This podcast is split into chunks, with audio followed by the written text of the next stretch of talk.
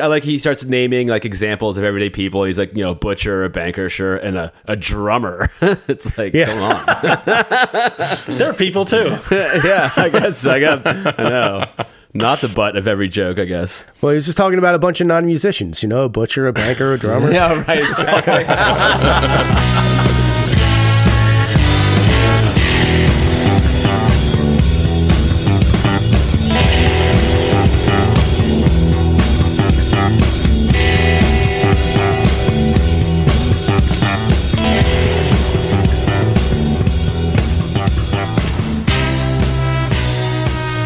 And welcome to another episode of 1001 Album Complaints, the show where musicians and friends get together to break down a classic album from the list of 1001 albums you must hear before you die. We'll give you a little context on the artist, on the band. We'll share some interesting stories, some really interesting stories, I think, in this one that went into to making this album and in making this band's career. We'll do a little bit of complaining, of course, and at the end we'll vote on whether or not you must listen to this album before you die. I'm Alan. I've been playing music for about 20 years and have been complaining about music for much longer than that. This week I'm excited to discuss an album from a band in which the band leader at one point was so paranoid that he thought the bass player had hired a hitman to kill him. That, of course, is a man by the name of Sly Stone of Sly and the Family Stone. And we're here to talk about their fourth studio album, which is called Stand. Alan, I don't know if you delivered the title with enough enthusiasm. There is an exclamation point at the end of that. It is stand. it is not just stand. Stand. I feel like punctuation and album titles and band names and song titles never ages well. yeah, no. Well, except for Wham. Wham killed it. Let's give you a little taste of the title track of this album, the opening track, to give you a sense for what we've been listening to for the last week.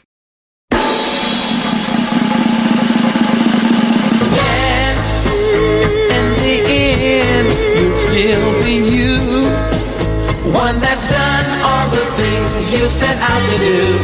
Stand, there's a cross for you to bear. Things to go through if you're going anywhere. Stand for the things you know alright. It's the truth that the truth them so alive. Stand. All the things you want are real.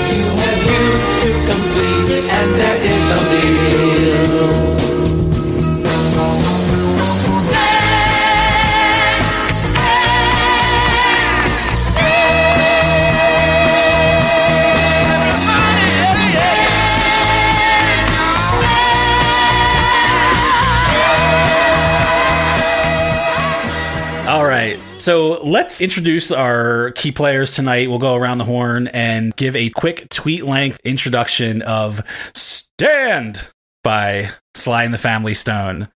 Let's start with you, Marty. Hey, how's it going? I, you know, I kept, I kept saying when I was practicing reading my, my tweet length review, Sly Stallone. So hopefully that doesn't, uh, hopefully that doesn't happen much this time. But my, my uh, tweet length review is this: uh, listening to this album, "Stand" by Sly and the Family Stone, has led me to ask the question: Are drugs really that bad? Alrighty. I like it. But just to ask the question, Yeah, you know, everyone says they're bad, but are they? Well, how long was their career? We're going to get into it, but yeah. Very cool. Very cool. Let's turn it over to Rob. Hey everybody, this is Rob. My tweet length review of this Sly and the Family Stone album is Ever wondered what it would sound like if the Black Panthers took over Sesame Street? Look no further. Damn, That- Okay. that's on that's on point. Yeah. I'm digging it. Let's go to Tom. What do you got for us? Well, you know, I didn't write a tweet length review this week, and so I'm just going to take a page out of Sly Stone's book and say this album is pretty good, and so on and so on, and Scooby Dooby Dooby. Wait, there's no way Sly Stone has a book.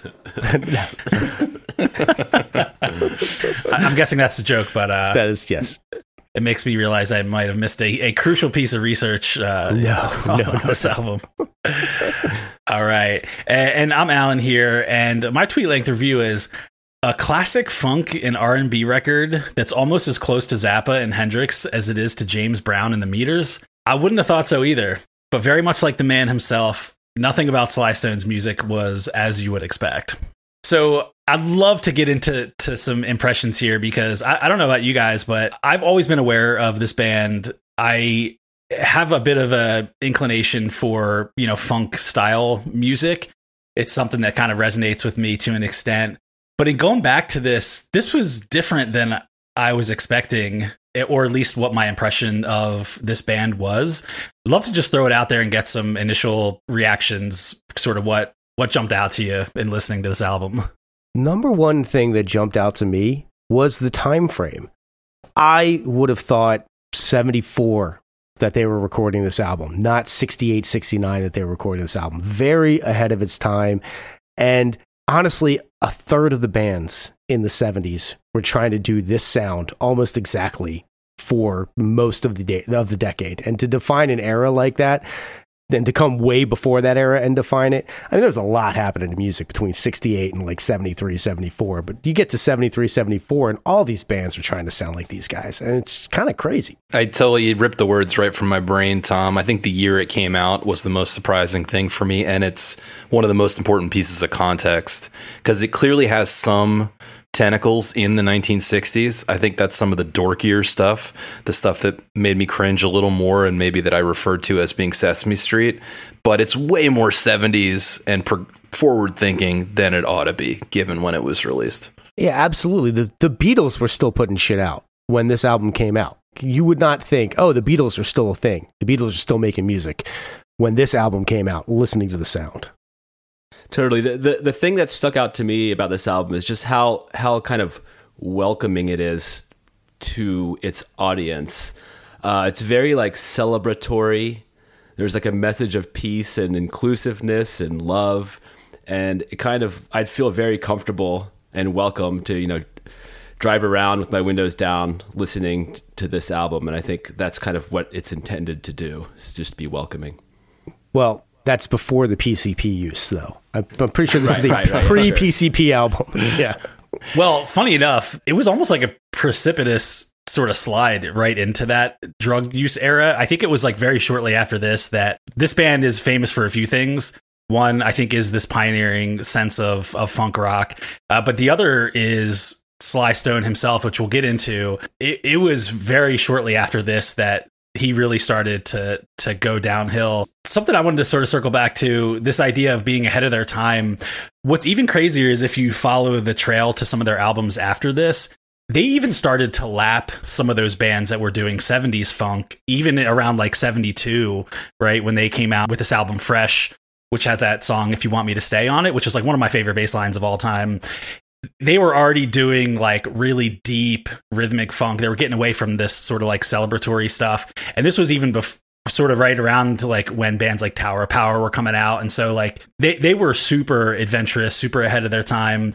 But going back to this album, yeah, you're right. It was very much like they were an encapsulation of this era. At this time 69 this this was released in may of 69 it was their fourth studio album. You know i don't know that we need to set like a ton of context. I know we've talked about this year a lot with with a few of these bands and it's you know woodstock the death of mlk civil rights of that whole nine.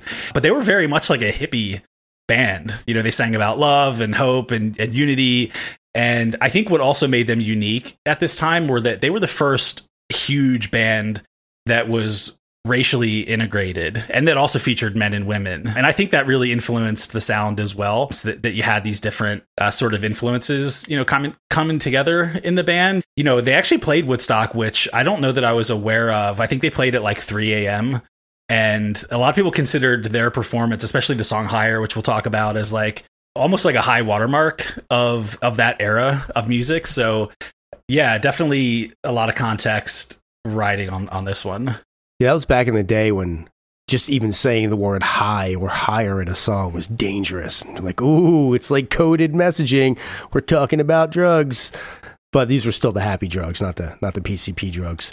But I honestly, if you had said, "Hey, name random bands that played at Woodstock," you got I got Santana, I got you know Crosby, Stills, Nash and Young, got the Grateful Dead, got Jimi Hendrix, but I would never have guessed Sly and the Family Stone. Again, it just it blew my mind that they were this early. We're talking about Abbey Road came out the same year that this album came out, and they could not sound more different.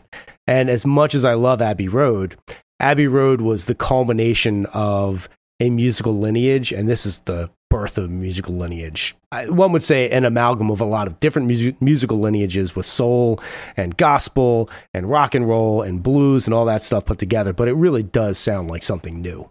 Yeah, another band that it invoked that we've talked about on this show, and even when you just mentioned they were one of the early racially integrated bands, was Love. I thought a lot of this record reminded me of the Forever Changes album partially in a bad way and that it was a took a kitchen sink approach to a lot of the arrangements and productions which I don't think has aged that well. But in a positive way I thought they were a much stronger band rhythmically and otherwise and maybe a, from a songwriting standpoint than Love. They came to mind for me as well. I think they were trying to tell they're trying to deliver a message of sorts you know during this time but I, I, also agree. I think they executed much better i mean these guys were heavy hitter musicians and i think like looking at the band themselves sort of any discussion of this band i think starts and ends with with sylvester stewart aka not sylvester stallone but Sylvester Stewart, aka Sly Stone, who was the the band leader, songwriter, like he was the guy. So he did enlist a bunch of all-star musicians, most of whom were were part of the family, hence hence the name uh, Family Stone. He really was a prodigy musician. So he he was born in Texas, but he spent most of his upbringing in the San Francisco Bay area. He grew up singing in his church band and so he really honed like his musical chops in the church growing up. I think he was part of like cutting a gospel single when he was like four or something with his family. I think by the age of 11, he was already pretty proficient in, in keys, guitar, bass, and drums. So just one of these like uber, you know, talented guys who possibly had this like idiot savant thing happening where he was so over indexed on musicality that maybe there were other areas of judgment sort of lacking. Well, it's funny that you mentioned, like, you talk about this. I, it occurred to me just earlier today that he was the blueprint for Prince later on. The I can play every instrument and often does play a lot of different instruments on songs that maybe they should have got somebody better to play that instrument, but it's all about him. It's all about this outsized personality and a real vision. Now, maybe he needed an editor at times. Maybe he needed somebody to come in and say, no, we're not going to do that. We're going to change this up, change this up here. But he seemed like one of those people who got good at a bunch of stuff and then said, "This is my thing. I'm going to be the captain of this ship, and everybody else is just my my crewmates, basically." I think to an extent that was true. I think the Prince comparison is very apt, and I think even some of the music has some some connection. In hearing some of the bandmates talk about it, even though they hated each other's guts, you know, Larry Graham, the bass player, and Sly Stone, you know, Larry does talk about how it was his show. He had songwriting credits basically on on everything but he did welcome the contributions of his crew. Like he, I don't think it, this it was a uh, John Fogerty, you know, type of situation where he was like, "Fucking play this, play this note, play it like this." But yeah, it was definitely his show, and it it lived and died on his on his whims, essentially. Speaking of Creedence, I just happened I, I went and looked for it because I knew I had it somewhere. I'd seen it recently. I have a list of performers fees from Woodstock. Do you guys want to guess how much Sly and the Family Stone made for this appearance? I'm gonna guess like ten grand. Twenty five hundred dollars. Five hundred. They're actually at the high end of the list uh, of all these bands. They made seventy five hundred dollars. Ah, that's good. and that's like the that's in like the number eight slot of, of everybody. I know some of those bands, like like Mountain, was a, was a band that apparently had like a legendary uh, performance at Woodstock, and and there's no evidence of it ever happening because they refused to sign a, cons- a, consent form to allow them to be recorded and videoed. And I'm not sure if that's what happened with them, but. Well, that is what happened with Creedence. I think Alan covered it when he hosted the Creedence episode. But I, I wanted to draw your attention to Santana's performance fee. Who I think we all consider to be have an, had an iconic performance Oh, yeah. at Woodstock, and he's in the movie. He got paid seven hundred and fifty dollars. I'm sorry, not him, the band. Aren't there like 20 people in that band? Plus, plus a sheet of acid, I'm sure. Plus at least one sheet of acid. That reminds me of like playing a bar gig where you owe more on the way out the door than you got paid. Yeah, yeah. Oh yeah. You're like, I got a $30 bar tab, but I only got paid like 15 bucks. yeah, right. I speaking of big band, you know this this was a pretty big band. It was sort of that quintessential like big bombastic funk band. So you had Sly Stone on basically everything. He didn't play every instrument on every recording. You know, he played vocals, organ, guitar, harmonica, lots of vocoder, among other things, as we'll probably talk about. I mean, that said, to support your point, Alan, he shares the vocal duties quite a bit, meaning there's a lot of vocal interplay. I think of that as one of the style hallmarks of, of their band. Totally. There's not a lot of ego. You know, you, he's not like the front. You can't tell that he's the front man. Everyone's kind of. Everyone seems to be just like doing whatever they want during any given song, all all at the, all at the same time, which is kind of cool. It makes it sound like church or like you know a party. Yeah, I mean these guys have like basically as many members as Belle and Sebastian does on this album. Right? I make the I make that note to talk about the contrast in sound because like there there could not be more sound going on on this album. Oh, Everybody oh, is doing shit all the time. It is at times assaulting. Oh yeah, that's why I kind of made that Zappa comparison early on. Is is not because of the they're obviously not proggy and super weird the way Zappa is, but it's jarring in a lot of cases. It's chaotic. It's sort of not what you expect, and it's it's very it's a lot more psychedelic than I expected. I also didn't realize that they came from the Bay Area initially, and and I mean they were right there with like Jefferson Airplane, Grateful Dead. Sly Stone actually, as he was sort of coming up before he started this band, I think he did a little bit of producing and he produced something uh, from the Warlocks, like right before they ca- became the Grateful Dead. So he was very much of that of that style, and he was very much like kind of fusing a lot of this this stuff together. Well, then I saw as a diehard NorCal for life denizen. I, then I saw that uh, all everything went downhill as soon as he decided to move down to LA. Of Oh, course. clearly, Absolutely. but that's when the fun started. So you know, Fun didn't last that long. Did not last that long. I don't know, man. He's like 80 years old plus right now, so I think he's got the Keith Richards thing going on. Yeah, but he's like a famous recluse. He was living He's in a barely made public appearances. There was a period of time where they said he was in 2000 in the 2010s he was living in a van uh, in Crenshaw, uh, which is where you know Boys in the Hood was took place, and there was just an older retired couple that was bringing him one meal a day to ensure that he ate, but he was literally just living in a van. He's a survivor. Did you guys see? Because I watched a video of the 2006 Grammys where there was a bunch of people on stage running through a medley of Sly and the Family Stone songs as like a celebration of their entire career, and he sort of hobbles out for one tune. He's got a huge it the blonde mohawk. And this gold lame trench coat, and he looks like he's in the fifth element or something.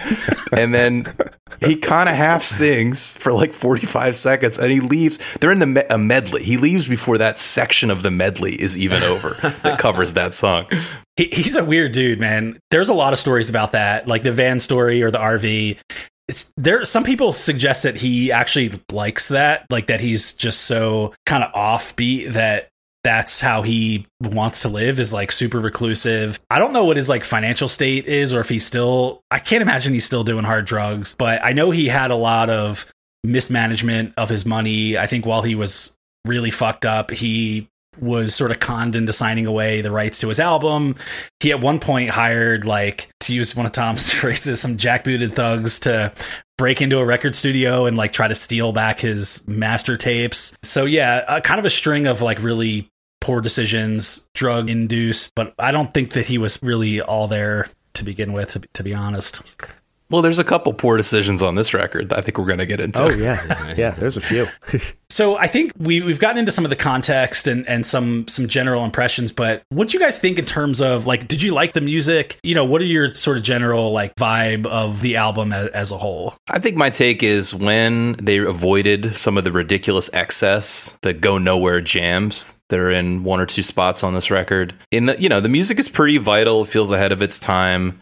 Lyrics are dorkier than I was expecting. Like, I guess on balance, I enjoyed it. It's not exactly for me, but it's got a lot of cool textures and aspects to it, so I appreciated it. Yeah, I think that this band's secret weapon is definitely the rhythm section. They have a driving rhythm that really carries some of these songs that otherwise would be pretty kind of ho hum. I mean, most of these songs are just, even the hits are just a chord with maybe a change, maybe a little run or something like that. And a bunch of people singing, but a really driving rhythm behind it that gives it that danceability and vibrancy that I think is what sets it apart from a lot of the other music that was going on at the time. Yeah, yeah, I'm with you, Tom. Like I said earlier, everyone's just kind of screaming and talking and singing all the same time, and that the the straightforward drums, bass, and guitar kind of rein everything in. Yeah.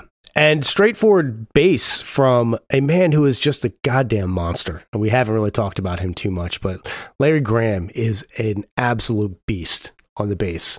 And but he's got that taste where he's not just constantly riffing a ton of notes.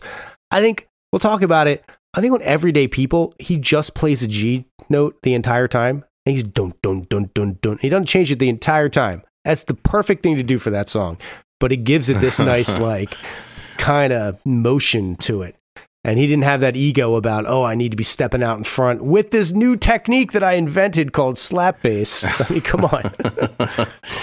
Let's stay on him for a second because I didn't realize I was familiar with the Graham Central Station. Oh, yeah, yeah. records. They're pretty hot, but I hadn't connected him to this band, so that was kind of new information for me. Even when Marty was calling this record welcoming, I was thinking of the opening track on the Graham Central Station, the a cappella theme song for Graham Central Station, where they're talking about welcoming you to like their band. It's it's very lovely. Well, the other thing is that I did not realize until this week that Larry Graham is the I'm going to add some bottom guy. Like he, Totally. he gets on the mic a lot too. He's he really contributes with that nice baritone sound. So he's the guy in Yeah, he's the got a- Chili's commercial that goes barbecue sauce. I think it's busted. well, uh, perhaps the last note on his biography, but I saw on Wikipedia that he is in fact Drake's uncle. Oh yeah. Oh, yeah. I mean, what what's his name? Audrey or Aubrey or something like that.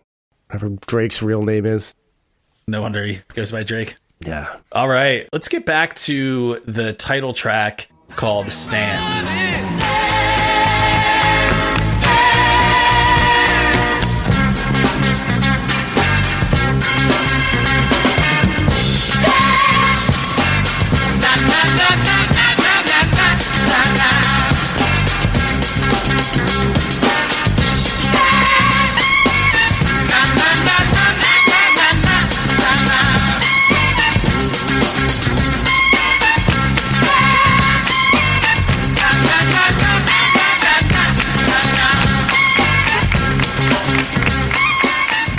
It's kind of a dorky song until 219. Oh yeah. I, I have I have two se- I have two seventeen, but maybe my uh, Spotify's Okay, a little bit. But yes. yeah, yeah, yeah.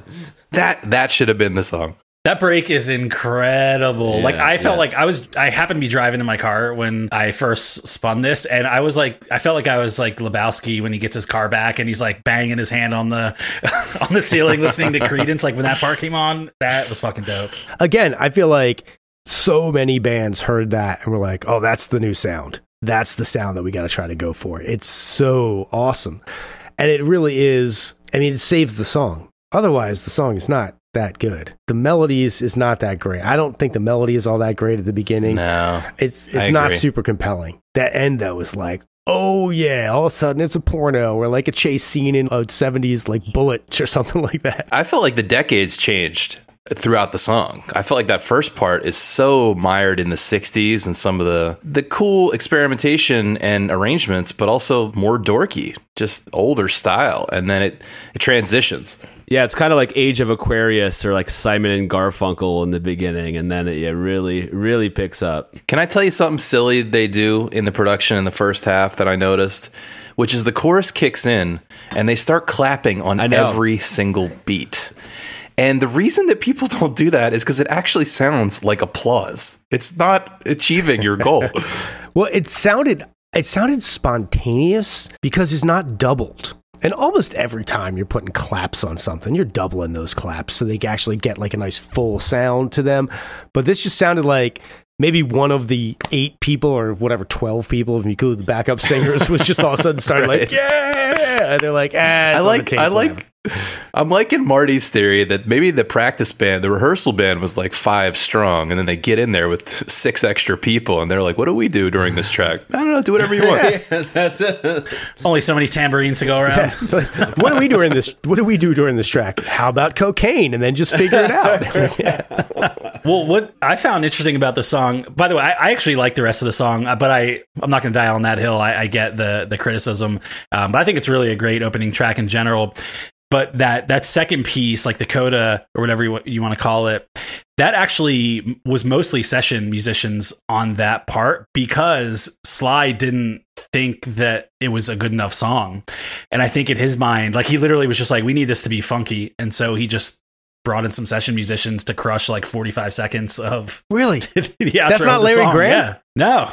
Really? Because he's No. like a, he's a he's a he's a session guy too, right? Like he had session work before then and after then too. It's possible they weren't available either or, or something, but uh, he was so insistent that it had to be different. Maybe it was added at the last minute, or you know, recorded later, and after you heard the first part and weren't satisfied, right? This, he's an eccentric dude. And also another thing to that uh, blew my mind a little bit is that this is their fourth album. And that they had three albums that really didn't go anywhere. They got they were sort of critical darlings, but they didn't have a breakthrough. And I got to imagine the pressure was on. We don't talk about that a lot on this show, but when you are really trying to make it and you've already had three strikes and you're going on to number four, you really do feel like you need to show out and show up and really make something new happen.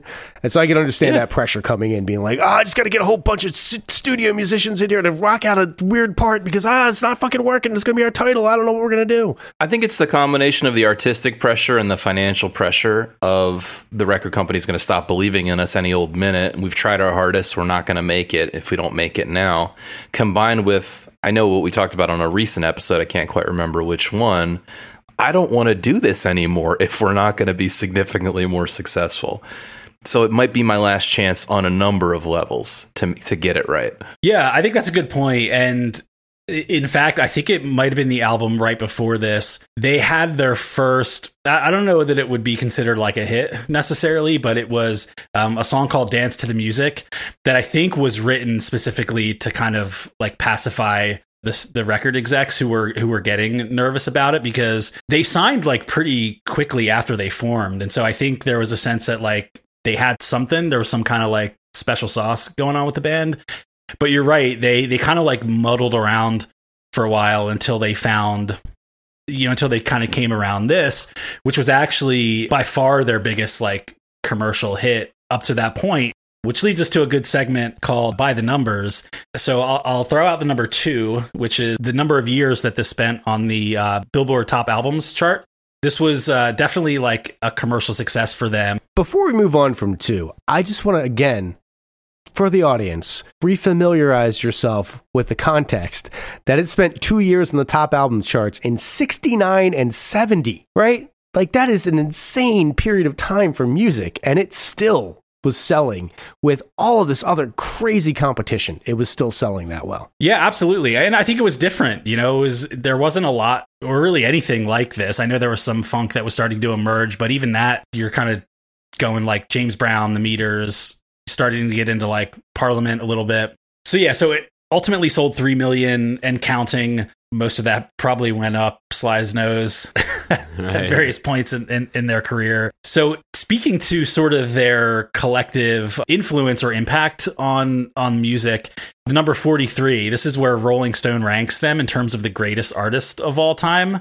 In my head, I couldn't figure out if this was too high or too low. I think I settled on like this is pretty high for a band like this, but they're generally regarded as like being the forerunners of of this style of music. Well, they release one of those lists every year, you know, and it always changes, right? So it's like, you're saying it's fucking clickbait, getting all those diehard Sly, Sly the Family Stone fans to click on your article? Well, No, but I, I think they also have a vested interest. Of course, they have to remake those lists and shake things up, but they have a vested interest too, or an interest in repping artists that you know are somewhat lost to time. Let me put it that way, because it sounds like we're all agreeing that if you were around and buying these records when they came out, you were really excited by it. It was new, it was groundbreaking, and they were obviously a successful band in a lot of ways, but I don't feel like they get as much due as a lot of the other groups you just mentioned for being these forefathers. Yeah, I think that's a good point, and I think a lot of that has to do with where the career went in like the early to mid '70s. They really faded into total oblivion. I think I mentioned earlier it wasn't too long after this that that Sly moved the band to LA, and that really like accelerated the downfall. Just, I mean, insane drug use, lots of. I, I think even more than the drug use, what really brought the band down was the fact that they weren't showing up for gigs in the early to mid 70s. Like When you say they, you mean Sly Stone, right? mostly, mostly, yeah. But there were there were periods where it was hard to get some of the other people to show up on time. But yeah, Sly was was really the the main sort of failure point. Yeah, it just sounded like I heard stories about the bass player would like drive to the studio and just wait all day for Sly to show up, and he just wasn't just wouldn't show up that day. And and even later, after he faded into obscurity and was kind of a famous recluse for a long time, sort of Brian Wilson style, and then started slowly to make public appearances again. Yeah, Vegas odds makers had him at thirty percent chance of actually showing up at the proposed gig. I want to point out this is my favorite piece of trivia that I found out about this about Sly Stone post Sly and the Family Stone is that he was still trying to get some work in the 80s because by 75 they were done as a band. So he put out some more stuff under that name, but he also was just trying to do some stuff in the 80s and he wrote a song for the soundtrack of the movie Soul Man, which I don't know if you're familiar with the movie Soul Man. It came out in the 80s. It is it stars C. Thomas Howell as a guy who dresses in blackface so that he can get into Harvard Law School. That's right, Ponyboy from the Untouchables dresses in blackface so that he can get into Harvard Law. And apparently, Sly Stone was like, "Yeah, no, I'll write a song for that soundtrack. That sounds about right." Yeah, Wow, yeah. got to feed the monkey. Apparently so. apparently so. That's ridiculous. I need to see that movie now, or maybe I don't. I don't know. I've, I have sadly seen it. Luckily, C. Thomas Howell hasn't worked in decades, or else he would be immediately canceled. I, I did find it hilarious though that we did a lot of shit talking on Axl Rose and, and Guns N' Roses for their like inability to show up for shows on time and, and being belligerent. But I mean, they showed up though, like eventually. Sly Stone just wasn't showing up at all, which leads me to my next set of, of numbers, one of which is the number 26. That's how many gigs out of 80 scheduled gigs in 1970 that he f- just failed to show up at, which is Wow. crazy. That it's like more than a, th- a third of of the gigs. Yeah, You can't have a band that works that way for sure. No. I mean, that's like, oh no, I'm not even in Chicago. We're playing in Chicago, but I never left LA. like, no, I'm just not going to be there. That's that type of shit. That is ridiculous. Well, and the Chicago thing's interesting too because that was a famous city where because he didn't show up and they were expecting him to, there ended up being like a riot where like people were injured and and cops were were roughed up and and it was like a whole big thing. Which leads me to my final number, which is the number 750.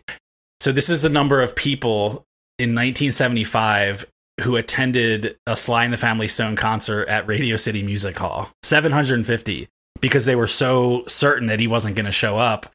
They did show up though and played to like a basically empty building. They made so little money from that show that the band members literally had to scrounge mu- their own money to get themselves back to LA after the show. and and basically that was like the end of the of the band like in its form at that time.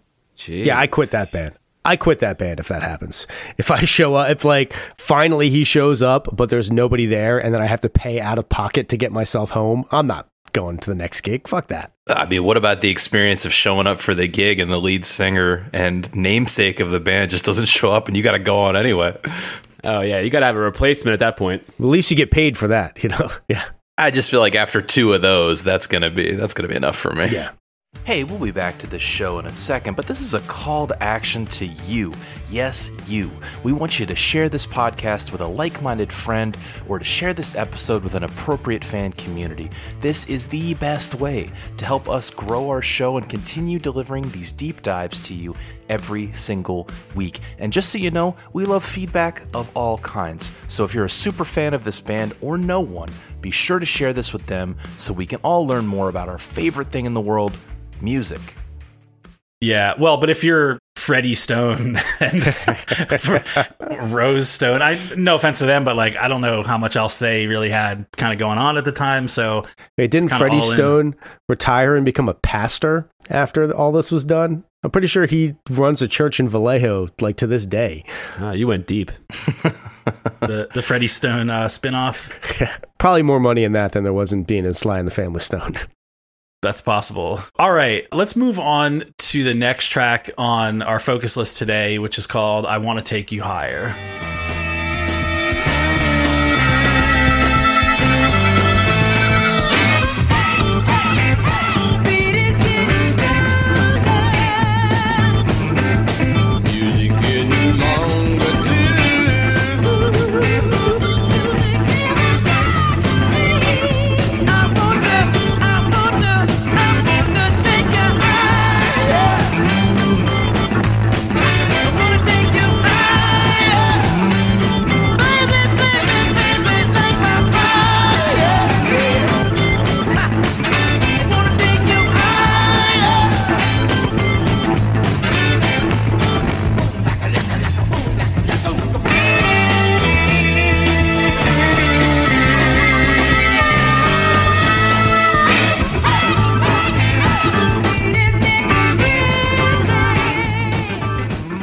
Hand claps for Rob. I was I, I wrote it is my favorite song on the record, but I wrote third time recording the song and you finally nailed it. Oh, that's true. Yeah, yeah, they did sort of reimagine this a few times. What stood out to me is is this actually the origin of Boom Shakalaka from NBA Jam? oh, I don't know. I thought that was that was pretty funny. This song's great. What I love about this song, honestly, is I think obviously we spend a lot of time just talking about music and thinking about it and what does it mean and all this other shit. This song is just about music and how music makes you feel, and I think that's that's kind of cool. I like this song. I definitely dig this song. And at least half the reason why I dig that song is because the bass tone on this song is just it's just fucking special. I, they're just overdriving the shit out of an amp, and they have a microphone too close to the speaker that can barely handle the signal it's getting. It's that nice kind of natural distortion on it. It is fantastic. There have been a million bass pedals created to try to replicate this sound, but you can't really get the true version of the sound without almost breaking your speaker by just putting too much signal through it. But it really sounds great. I wish they didn't hard pan it left, but you know, what are you gonna do? Uh, okay, yeah, let's talk about the mixing for a second. Yeah, I think it suffers a little from 60s mixing because there's so much going on. And another thing is it's both their trademark and a cool trick, which is the multiple voices, multiple singers, right, bouncing around your ears. But it does provide a real mixing challenge. It's very easy to get disoriented and not know where to balance those. So the mix gets a little muddy for me. I could see how this would be the greatest freaking song to hear live for sure. Big gospel energy, right? But the mix itself just bums me out a little bit. I need a remix. this was one of the singles from the record, and I think the single release was maybe like two minutes shorter than this. This one, I think, clocks in somewhere around like the five minute plus mark, which I don't always love the radio cuts, but I think it was a smart move in, in this case, to And be the, honest. the length doesn't bother me too much. And but just to loop back to my original comment, there is a song by Sly and the Family Stone called "Higher" on what the previous record or two records before.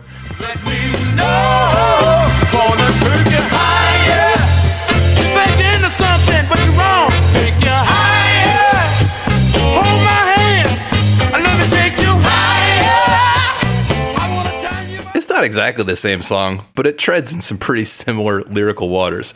And separately, Sly Stone apparently wrote for Billy Preston a song called Advice, which is on a Billy Preston album called Wildest Organ in Town, or it has a name something like that from the 60s. And even though the song is called Advice, the chorus line is, I want to take you higher. So it just it, it's almost like that thing we talked about with the samples on the Missy Elliott episode most recently. That it's like this hook line had been circulating for a while, and they tried it many times, and they finally kind of got a hit song out of it here. Yeah, and then they were like, "How about we just like vamp one chord and scream, I want to take you higher over it." They're like, "That's the formula. There you go." And it could it could just be like a gospel a thing you'd find in a you know in a in a church setting, you know that he just kind of borrowed from. Yeah, I could see that, especially with the raucous group vocal going on. That does feel very church in the South. Certainly not Catholic Church. No. no. Do they even have music in Catholic Church? Yeah, it's it's a bunch of dads for him, with him, and him. Shine, Jesus, shine. No, too much, too many notes, Al. Too many notes. All right, let's uh, let's move it along to uh, the next track, which is a a little bit of an unknown deep cut called "Everyday People."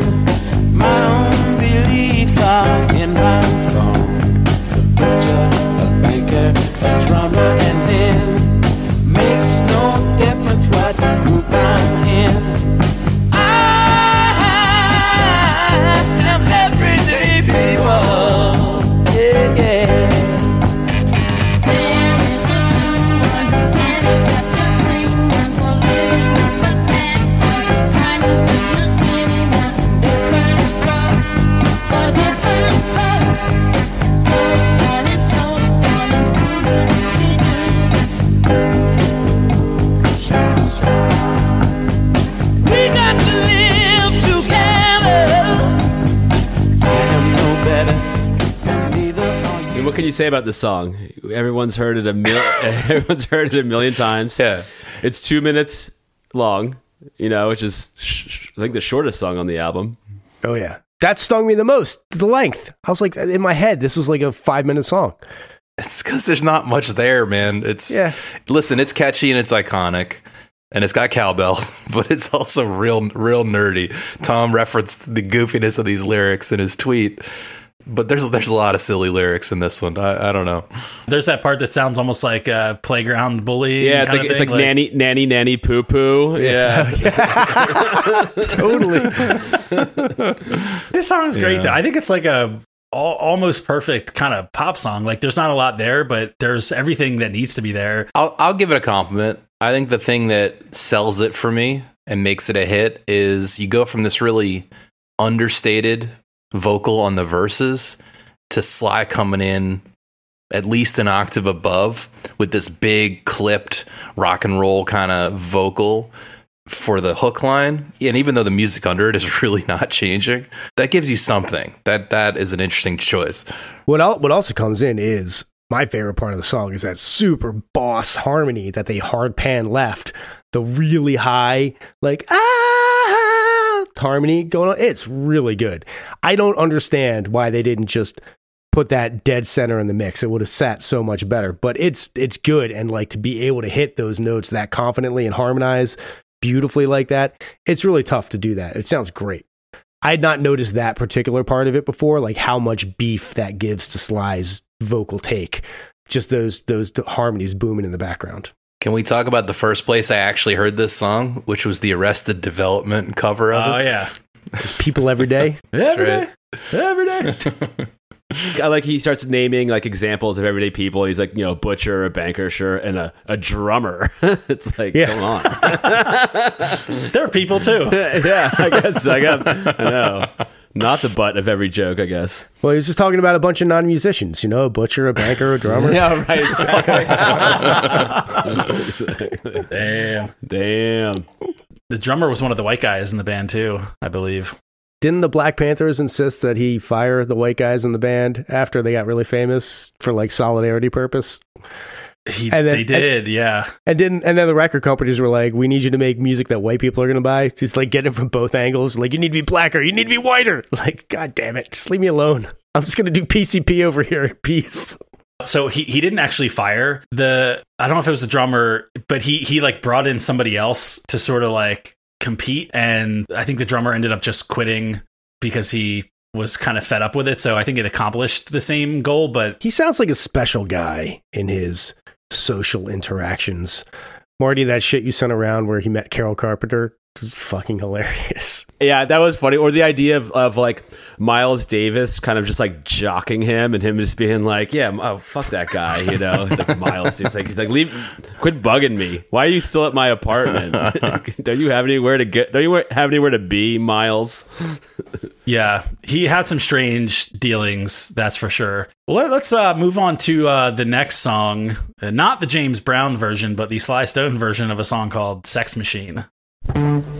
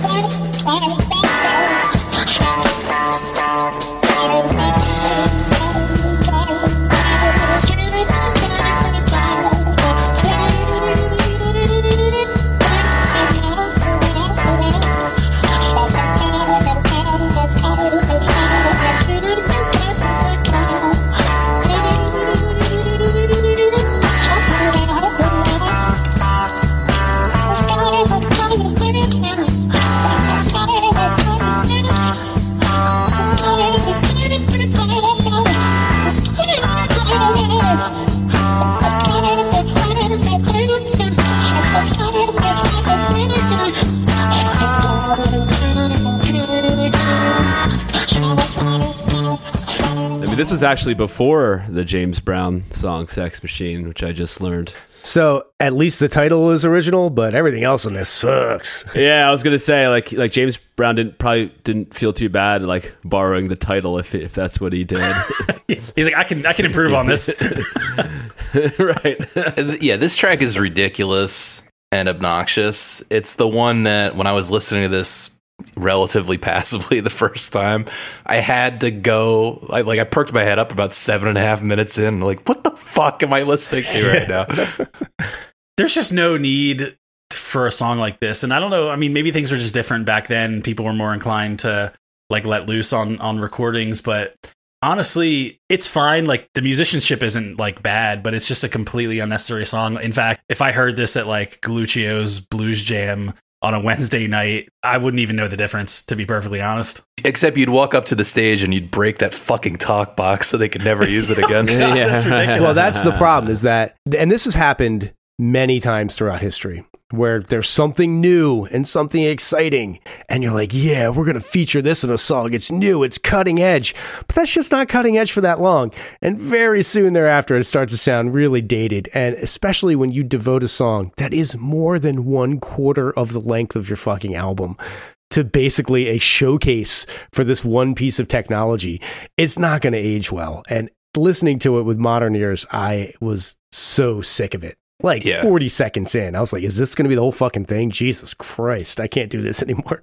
No, no, and it, it's really hard to take, and it really does feel like there it's a version of psychological torture that they've calculated because it's a really obnoxious tone, and then at three minutes in, it stops, and you're like, oh, oh, oh thank Christ, like they're done playing with that toy, but no, it comes back real quick and then stays in for another ten minutes.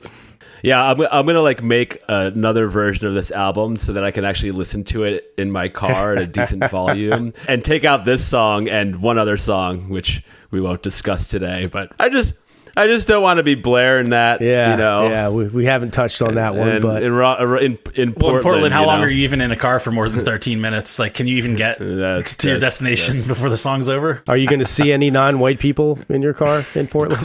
Better question. yeah.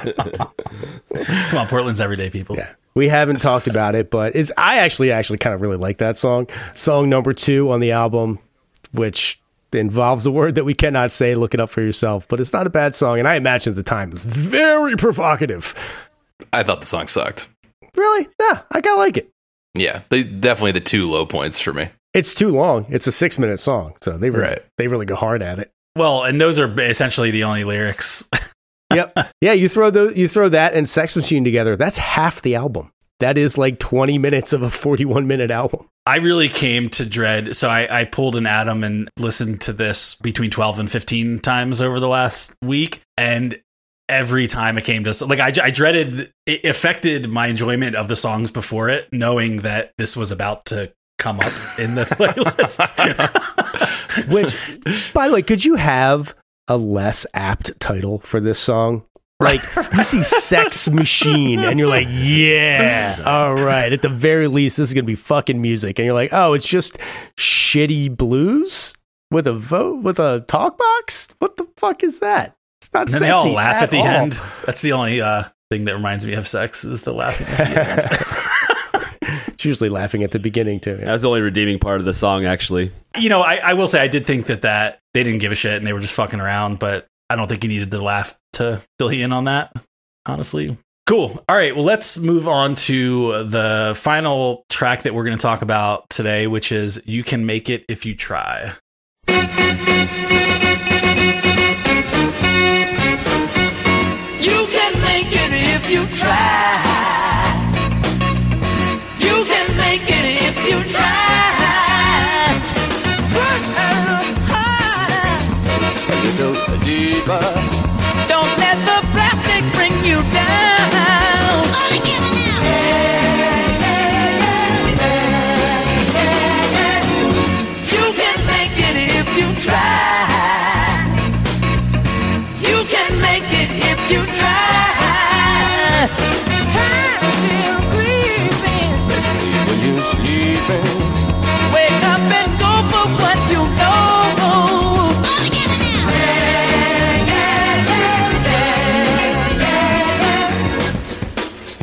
There, goes that, that stereo panning again. But I think that in this this time they, they do it kind of in a cool way where you don't really notice it until about halfway through the song, where the the drums come in on the right ear and then the guitar comes in on the left. It's kind of a cool cool little trick. There is a version of this song that is my favorite song on the album.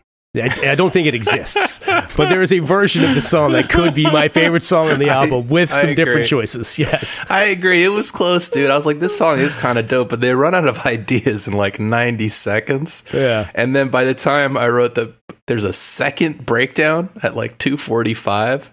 And at that point, I just feel like I'm listening to isolated stem tracks from a box set or something. Oh, okay.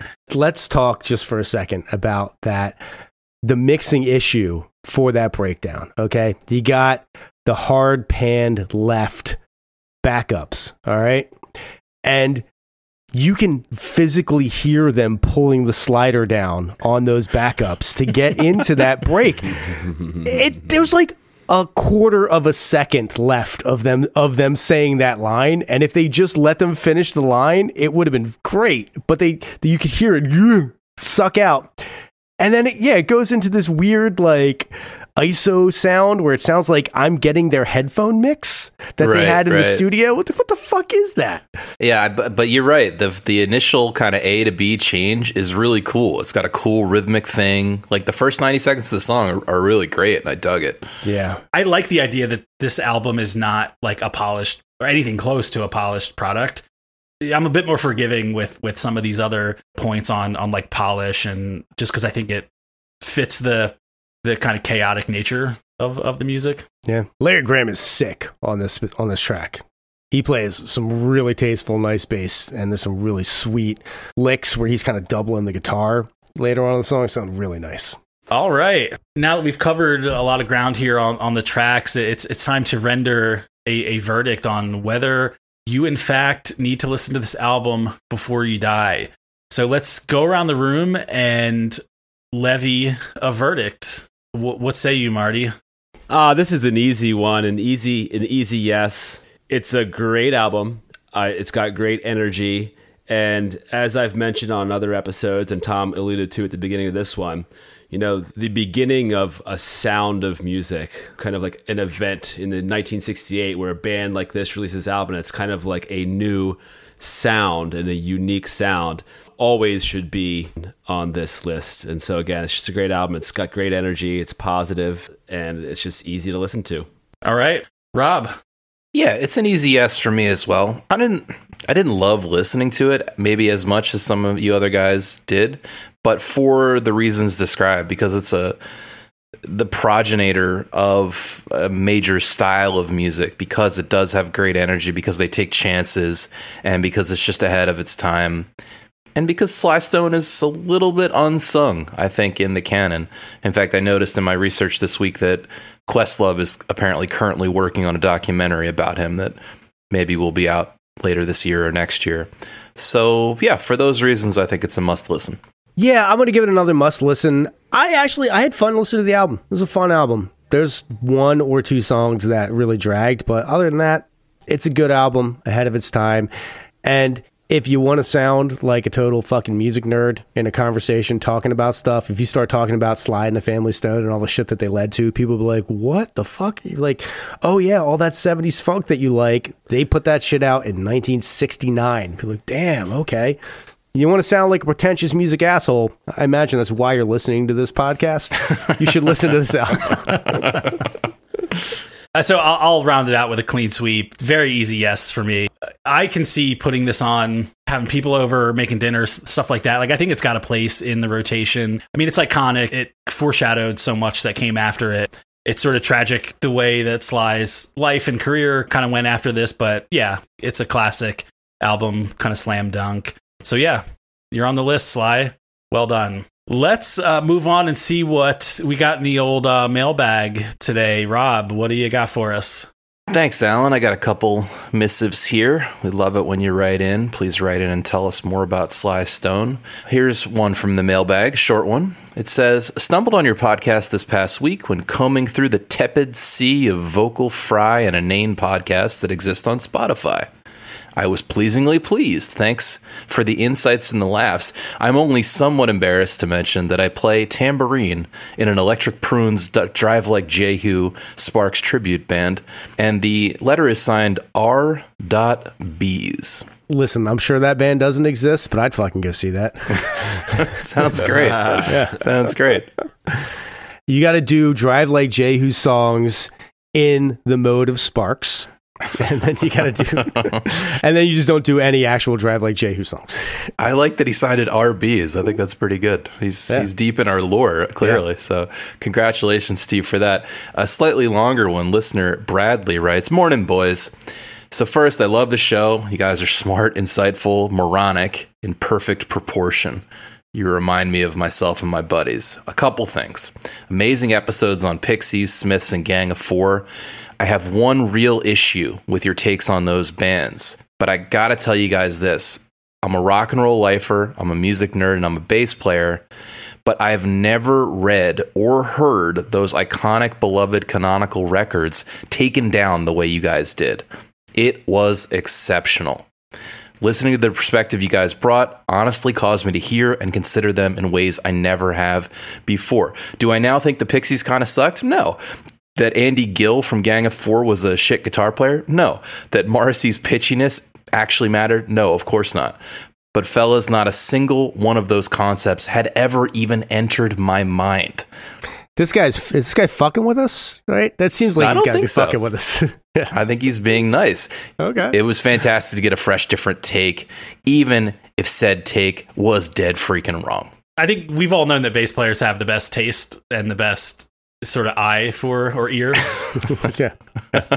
Yeah, I think I think he's just trying to give us some some good context. I'll, I'll summarize how he, he goes on for a bit, but the gist of it is that he's talking about being alive in that time. And he's like, hey, the way the '80s get portrayed in pop culture is is a little bit skewed. From my experience living in the '80s, everything was this really homogenized, conformist. A boring musical culture. And then and you only got stuff through the radio or MTV so that when you actually did get a hold of something like Pixies or Gang of Four or the Smiths it was truly sort of mind altering and you were considered quite strange. So just just trying to give us that context but If you're dying of thirst in the desert, you take whatever water is offered, as they say. You know, we I swear we get the most mail probably about Gang of Four of any of these episodes, and I have softened to that record. By I gotta tell you, I have re-listened to that record a couple of times. I actually kind of fucking dig it. Some of that stuff gets stuck in my head. right. I know we made fun of it, but I do like it a fair amount. Anyway, he closes by saying, Love you guys. You're doing a fantastic job and making my shitty commute less shitty. Carry on. Well, Excellent. yeah. Those were great letters. Thank you so much. If you want to get your letter read on the air, well, first you have to send it over to 1001 album complaints at Gmail. Let us know what we got right, what we got wrong, the context we might be missing. We love everything you guys send over and we learn from it. So please, please, please send us some more emails. Oh, it also helps if you take a stance where you agree with Rob and disagree with me because Rob chooses which ones he reads on the air. And so I noticed that they all tend to be plan. laudatory towards Rob's point of view. But, you know, In other words, be correct. yes, yes, yes. That, that's definitely another way to, to phrase that. Yes. Awesome. Well, let's figure out what we're going to listen to this week in anticipation of next week's episode. Let's let's give the old Albinator a spin here. Alrighty. Thank you, Alan. I have the Albinator. It has been smoking PCP and doing cocaine in the background, and so it is ready to go and pump out a brand new album for us. Without any further ado, drum roll, please. We will be listening to.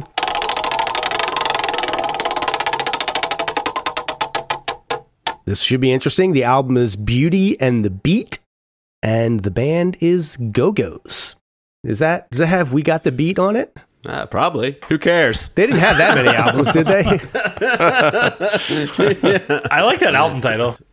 yeah, 80s pop. Yeah, I'm, I haven't heard it, but I'm excited to get into it. I could be down for this one. Hell yeah. Well, looking forward to to diving into that one this week. With that, I have been Alan. Uh, I've been Tom. I've been Marty. And I'm Rob. Boosh. You're not going to give a boosh shakalaka? Come on, it was right there. It was right there.